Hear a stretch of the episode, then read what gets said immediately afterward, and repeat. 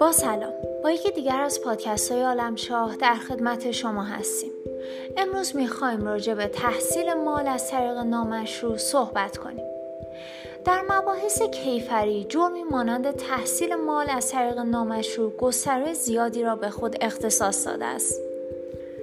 درباره عبارت تحصیل مال از طریق نامشروع باید گفت. تحصیل به معنی به دست آوردن و فراهم کردن است و نامشروع آنچه که از نظر شرع و قانون مورد تایید نباشد را نامشروع می‌گویند.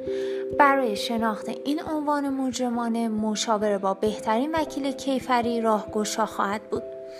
وکیل کیفری با در نظر گرفتن تمام عواملی که در وقوع جرم دخیل است به شفاف سازی این عنوان می‌پردازد.